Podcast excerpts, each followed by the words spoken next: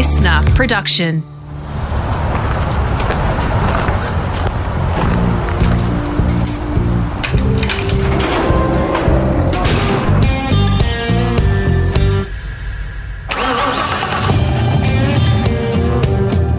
G'day, it's Rusty here, all set for part two of my podcast with respected motorsport broadcaster, writer turned media and tech company executive James Allen. More on that new role and the future in a moment. If you've landed on the grid here for part two and you've missed out on race one or part one, Head back to the Garage Library now and give it a listen. From the influence of family at Le Mans to riding bikes with Barry Sheene and he shares some personal experiences behind the scenes style moments with some of the greats, the all time greats, like Nigel Mansell, the late Murray Walker, Ayrton Senna, Michael Schumacher, and more. You'll be hanging on every word.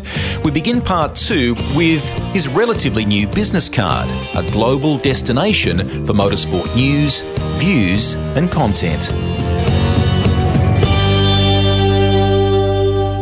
What I do now, uh, I I built a business up that was in, in, parallel to still doing you know broadcasting through the sort of um, 2010s. Um, I built a business up which was doing uh, digital content. So again, storytelling, um, but it was doing storytelling for brands that are involved in the sport. So uh, I worked with Shell, I worked with Tag Heuer, I worked with um, Heineken, I worked with UBS, um, a sponsor of the series and also of, of Mercedes and you know helping them to activate what they do as a sponsorship through through content in the early days of social media and and that kind of thing. And it was really interesting really enjoyable. Again it was just a different format. I think i'm i'm always looking for fresh challenges. You know i've done pretty much everything i wanted to do in broadcasting um, I, I, had four years working with BBC on the radio because I'd never done any radio, amazingly. Um, and I wanted to see if I could master that as a medium. And I really enjoyed that. Obviously, very much enjoyed working with you and, and Daryl and the team. At 10. Um, yeah. Network 10. Yeah. Great, great, great years. years. Really enjoyed that. Yeah. So, and through all of that period, that's basically what I was doing as uh, in parallel with it was was running this business. Um, and then an American uh, company called Motorsport Network was was started with a vision to create a multilingual digital platform, so in 15 languages around the world, and be um, kind of be the kind of convening power, if you like, across the motorsport you know, uh, world. And then they bought the Autosport assets you mentioned earlier on, Autosport magazine, and, and, things like the Autosport Awards, which is the Oscars of motorsport. We just had it uh, uh, last month. Um, with lots of star names in, in the room. And then there's a big show here in the UK. It's the largest um, kind of racing car show, which happens in January every year. Um, 95,000 people coming. Um, so all of that. So, and basically the, the owner just said, you know, we're building something here. Do you fancy being part of it? Um, bring your company in and, and work with us on it. And I just thought, you know what? I've done all the things that I wanted to do in the, in the, the space that I was in. I've, I always like to have a fresh challenge. And so, yeah, I joined. And so I'm the president of, of Motorsport Network which is not the same as the CEO. We have a CEO who's the former CEO of the World Rally Championship, uh, Oliver Ciesla. So he's the CEO. Uh, he's responsible for the, the you know the the company and, and, it, and all its um, its uh, revenues and its costs and all the rest of it. And I work with him and uh, and the other people in the senior management team.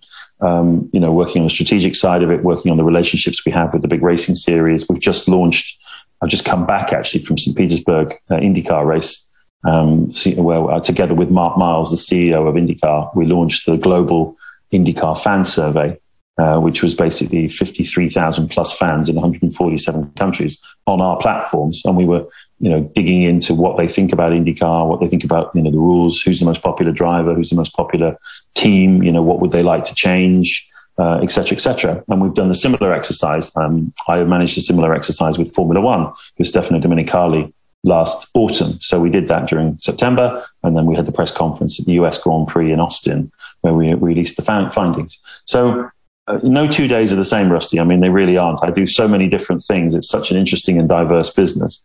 Um, and I, you know, I enjoy it. It's, it's, it's good as well because it means I don't have to travel as much as I did. Um, although my boys are now 20 and just about to be 18. Um, so, you know, so they're doing their thing anyway. You know, it's just nice to not be traveling as much and to have a different kind of challenge in my life. And uh, so, yeah, I enjoy it.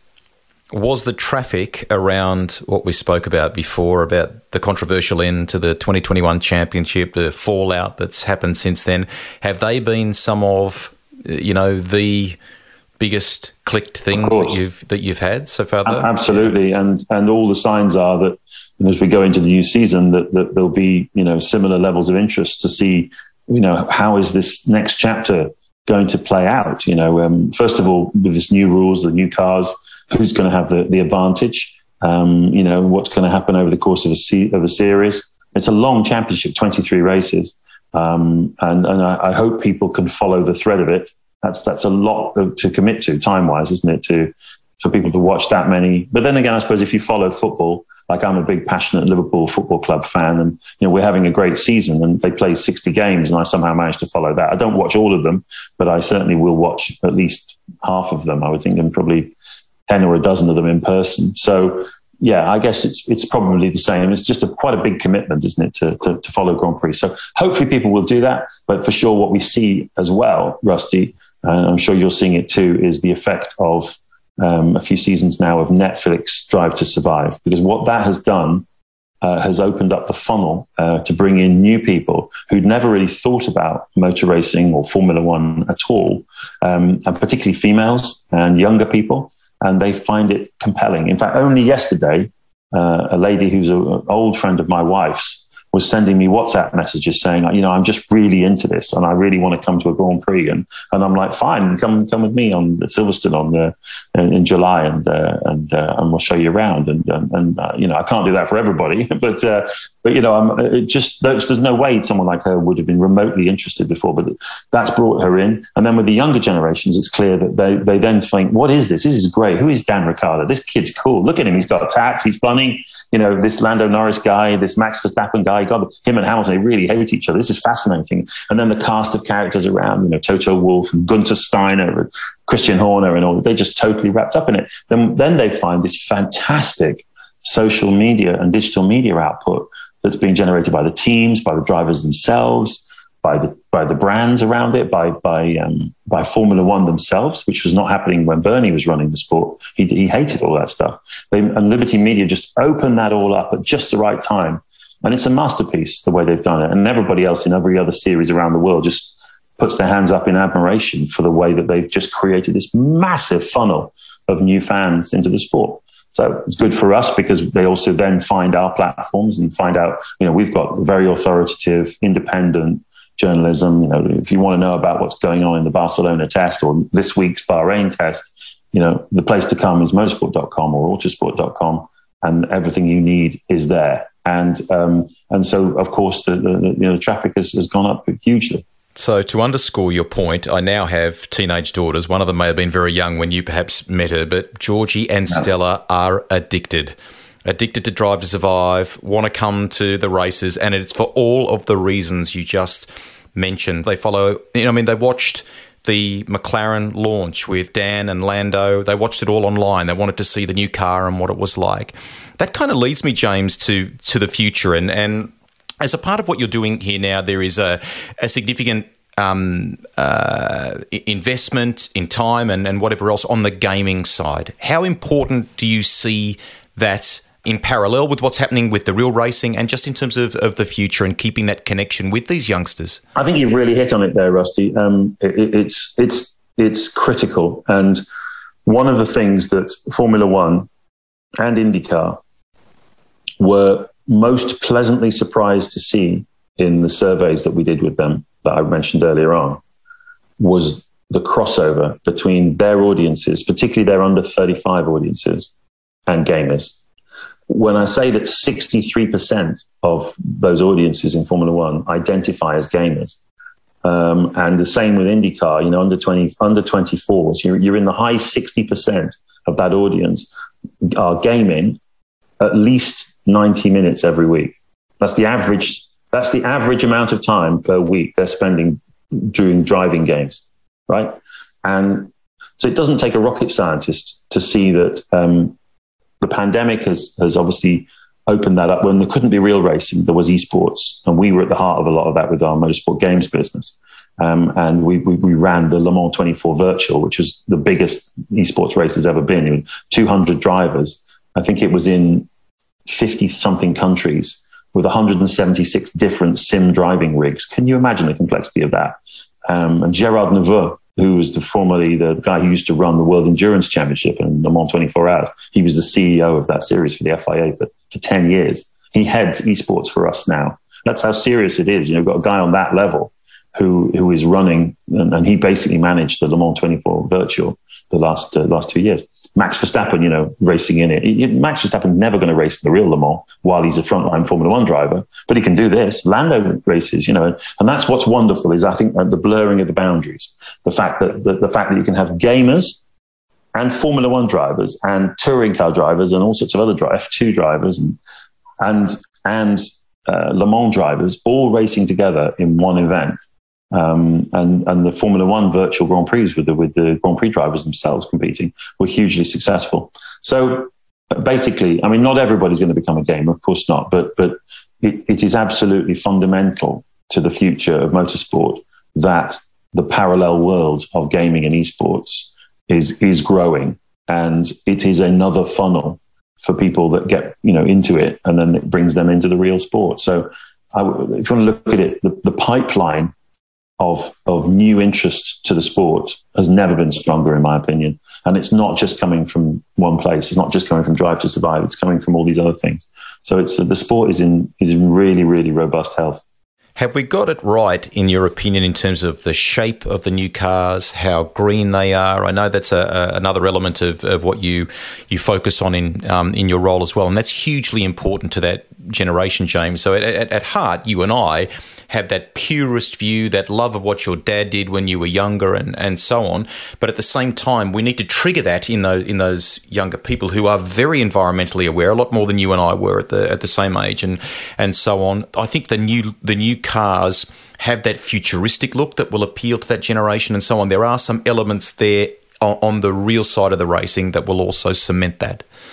Yeah, absolutely. I think you know you've got that, and you've also got sort of we need to make the sport more diverse. You know, Lewis Hamilton's pushing very hard for that as well. We need more females. We need more people from uh, ethnic, different ethnic backgrounds and stuff, and, and, really empower the regions of the world to sort of be able to put forward drivers and talents that can uh, can can really uh, diversify the sport.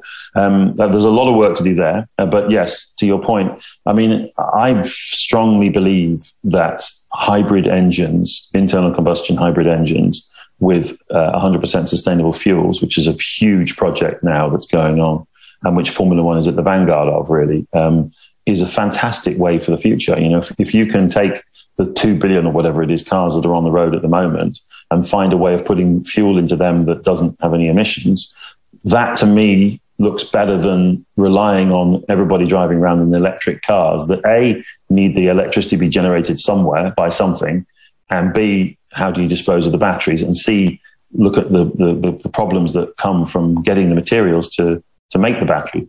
So, I, I, of course, it's not going to be one thing or another. It's going to be a combination of things because not everybody will have an electric car. But I do think governments are a bit kind of myopic on this, and they, they just they, they know they've got to do something. Everyone's racing to, to net zero and, and, and all the rest of it, which of course is, is really, really, really important. And motorsport has to be at the very heart of that. It's always been an incubator for new technologies, whether it's disc brakes or safety belts or deformable crash structures. So many things that are on everybody's road cars came from motorsport um, um, and all sorts of technology in the engines and things like that. And here again, we have to do that and are doing it. You know, Formula E and those series are, are pioneering high density electric motors, and they've gone from needing two cars to do a race to, to having not only one car to do a race, but going faster. And then the next generation of cars is going to be even faster again. You know, that's that's that's range anxiety being solved right in front of your eyes through competition. But the, for me, the big challenge I think now for Formula One is is the sustainable fuels piece. And if we can make a, a compelling argument that there is a way to do this, um, then I think Formula One will have played a massive, massive role in in you know helping society get itself about in a more sustainable way. And there's not enough communication on that for me coming out of, of the sport. They need to do a lot, lot, lot more. As a part of that, uh, or perhaps even an extension of that, you enjoy talking to leaders in the paddock and, and beyond. Maybe it's some of those partners that you've talked about working with over the years and so on. And and um, and sharing that. You've done that in a in a video podcast series. That's been fantastic, James. Have you have you found that project to be, you know, in your role now and what you do, and just just generally for the betterment of the sport to, to be a good thing?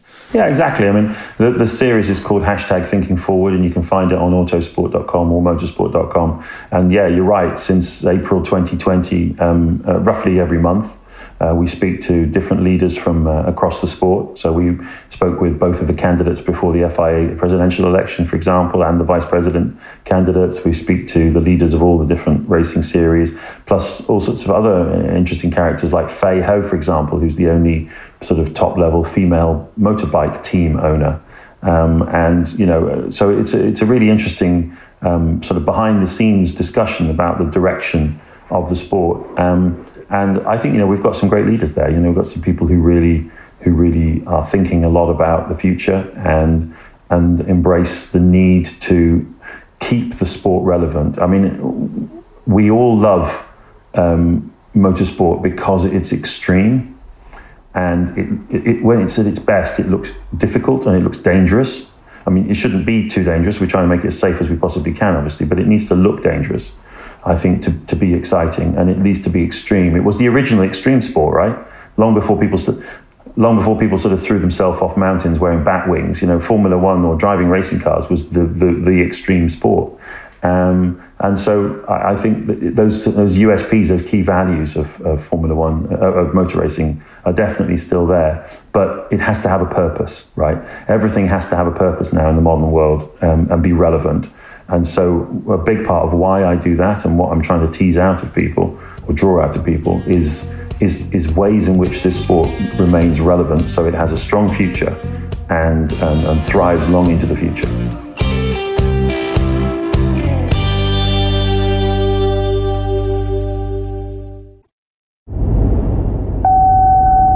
This one's for anyone living in Melbourne at the moment. The scooters, gosh, we have to talk about the scooters, they're everywhere. Send in your thoughts about them to Rusty, he's got it way too easy on the roads in New Zealand at the moment. Few to finish because I know you're going to have to press on here with a with a busy work day. It's the beginning there for you and the end of the day here for me. People will fondly remember your voice as well, James, around the press conferences and you know the conclusion of a race and getting to talk to the top three after they've been on the podium and, and so on rapport is key in, in those moments. Being good journalistically, which is your background, is so important to you. But they are all very different human beings in the way that they're programmed. I often think about when you perhaps may have been confronted by Kimi Raikkonen or people like that. have, there, have there been some tricky moments, albeit they're celebrating at the time? There have been some tricky ones. Um, Raikkonen, funny enough, wasn't one of them. I always got a good answer out of Raikkonen. I think you just have to know how to ask him a question. But um, I, I, was in the middle of some pretty hot ones. I mean, the the the, the well, obviously the one that was really remember, memorable was the the multi twenty one uh, the press conference there with um, with Mark Webber and Sebastian Vettel when Vettel broke the team orders, and there was uh, that, that was incredible. The chemistry between the two of them there, uh, absolutely extraordinary. And I think anytime, yeah, we've had those sort of people have, have, kind of carried it into the press conference, and I'm I think I'm glad that I kind of did that role, which I did from 2009 to 2017.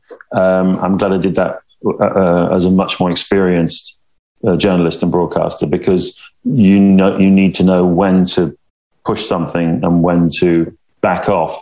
And of course, you also always have to remember who you're representing because this is the official uh, conference, right? So you, you, can't sort of go go at it as if you're sort of a, a tabloid journalist, uh, but equally you want to tease out the sort of the human stories that are going on behind the scenes and, and draw the draw the guys out a little bit. So yeah, but the one that the one that really sticks in, in my memory was the multi twenty one, and and just seeing how that was all going to unfold. And I think Vettel, um, Vettel knew he'd done something he probably shouldn't have done, but I, he, I, think he felt entitled to because he felt that he was the guy who was going to be winning the world championship. The other one was not bad for a number two driver. Again, Mark and Vettel.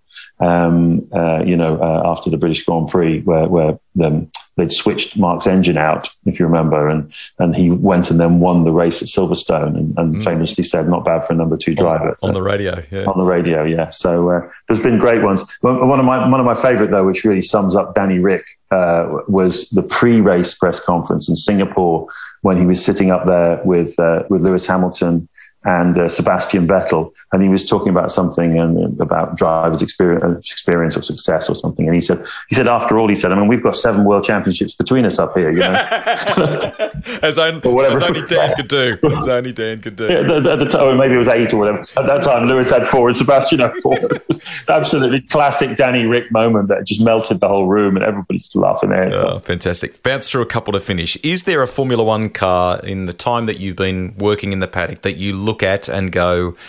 that thing is a piece of art. That thing is a special race car. What's the one that might sort of, you know, get the hairs on the back of the neck up a little bit? That's a very good question. I, I mean, I think, I think the um, the Ferrari that um, that Nigel Mansell, the six six three nine and six forty Ferrari from 1989 and 1990, that Mansell drove it in in 89 and Prost in 1990. You know that kind of that that car is the, is the foundation of modern Formula One cars. There's so many ideas that were in that car. It was the first car that had a paddle shift operated gear levers on the on the steering wheel as well. But just the shape of it, it's just it's a beautiful, beautiful car in, in my view. And of course, the one uh, one behind me, Emerson Fittipaldi's 1973 uh, JPS Lotus. Um, that's kind of I was what six or seven years old when that car was racing. I had a model of it. It was about that big and you could change the you take the wheels off with this little spanner thing. And uh, I remember uh, I remember just that for me was it was a very effective car, but uh, but also just so beautiful. You know, it was, it was the livery and the look of it, and the you know the, the way the light hit the black and gold bodywork was uh, really cool. Do you have a little resto project in the James Allen garage? If so, what is it? No, I'm afraid I'm completely useless. I mean, I can barely, you know, uh, do anything do anything on on my own car. I can't even put up a shelf. I'm totally impractical. Um, the the only ambition I have when it comes to vehicles is at some point before I'm too old, I want to own a, a 1942 or 43 Willys Jeep. I've always wanted one. Well played. Yeah, well I've always played. wanted one, and the weather here in, in England is not so well adapted to it. But uh, um, hopefully, we can we can get it out on uh, on certain high days and holidays. But yeah, that's that's the the only ambition I've got. That's good. I know Mr. Beattie will enjoy talking to you about that over a, a, beer or two. Final one. Did you tell me at one point in the, the time that we worked together that you and maybe a couple of media colleagues occasionally played in a band at certain events. Have I got that yeah. true? Tell us a bit about that and what sort of music were you playing? What, what what are you were you singer? Were you bass player? What were you? I was a singer. Yeah, uh, the band the band was called the Pit Stop Boogie Boys, and there was me and uh, I was working with Brabham Yamaha. It was 1991, and the the the, uh, the truckie uh, for Yamaha was a guy called Eddie Taylor, uh, who had been uh, grown up in Birmingham um, and had, you know Slade. Do you remember the band Slade? Yeah, yeah. Uh, here it is, Merry Christmas, and all that sort of stuff. He had actually stood in for them as a drummer a few times when when their drummer was wow. sick and things like that. So he's a very very good drummer. Obviously, frustrated musician who'd become a truck driver. And we got talking about music, and I've, I'd been in bands at college and things like that, and just loved it, and um, played the guitar as well. And and and we started this band, and we found that there were a bunch of mechanics around the pit lane, like the number one mechanic on the Lotus uh, was um, Johnny Herbert's mechanic at the time, I think, was a very good rhythm guitar player. Uh, the guy who drove the truck for Tyrrell was Ginger Baker from Cream. It was his cousin Denny. Um, That's awesome. Who was a good singer and a very good harmonica player. And uh, the, one of the tire fitters at Goodyear was an incredible lead guitarist. Uh, obviously, Eddie was the was the um, was the drummer, and then there was a mechanic on the Brabham uh, on um, uh, on Mark Blundell's car called Meathead. I don't know his real name. Paul, I think. Everyone just called him Meathead, and he was the bass player. And so we played. We played a bunch of gigs, and just somehow or other, it caught the imagination of Bernie and uh, a few of the others at the top of the sport, and they helped us and facilitated us. And so the first gig we did was in the main square in Cascais in Portugal, just before the Portuguese Grand Prix. And we had like hundreds of people there because obviously people are curious and everyone's out, you know, for the Grand Prix weekend. And and Eddie Jordan kind of cottoned onto this and he quite liked having a go on the drums. So he came and joined in. And completely surreally and by chance, Leo Sayer was there that weekend. So he then got up on stage and he started singing with us. And then the thing just developed a life of its own, really. And we played, we played in Japan. We played in, we played a lot in Adelaide. We did quite a few gigs, big gigs in Adelaide. And we played sort of R&B, you know, sort of Rolling Stones, you know, that just very accessible sort of uh, music, really. Um, you know, uh, uh, Rolling on the River, what's that called? You know, Sweet Mary, that, those type of songs. You know, just very accessible songs that everybody likes. And uh, yeah, it was great fun. But the highlight was after the end of the Australian Grand Prix in '91. Senna won it, and, um, and McLaren. Ron Dennis said, "Come and play our end of season party at the Hilton in Adelaide after the race." So we did. And Paul Simon that year was doing the after show, after race concert. So we went to see that and we met Paul Simon and it was all great. And I met his one of his percussionists and, and said, What are you doing later? And he said, Nothing after the gig, not doing anything. I said, Why don't you come down and play with us? So he did.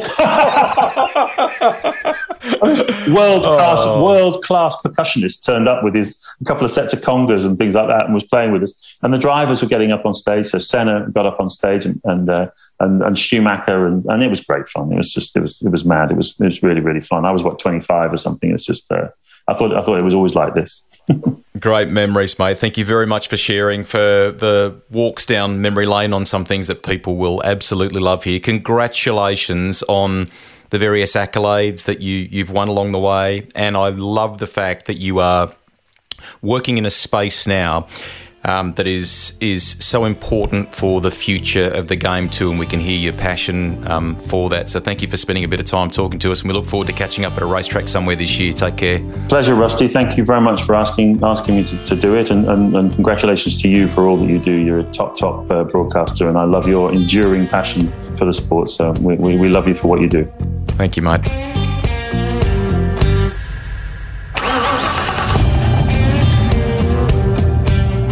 Rusty's Garage is written and presented by me, Greg Rust. Series editor and producer is Ed Gooden. Audio production by Darcy Thompson. If you've got a guest suggestion, get in touch with me via social media. The Garage. It's where a journey begins with a tank full of passion fueled stories.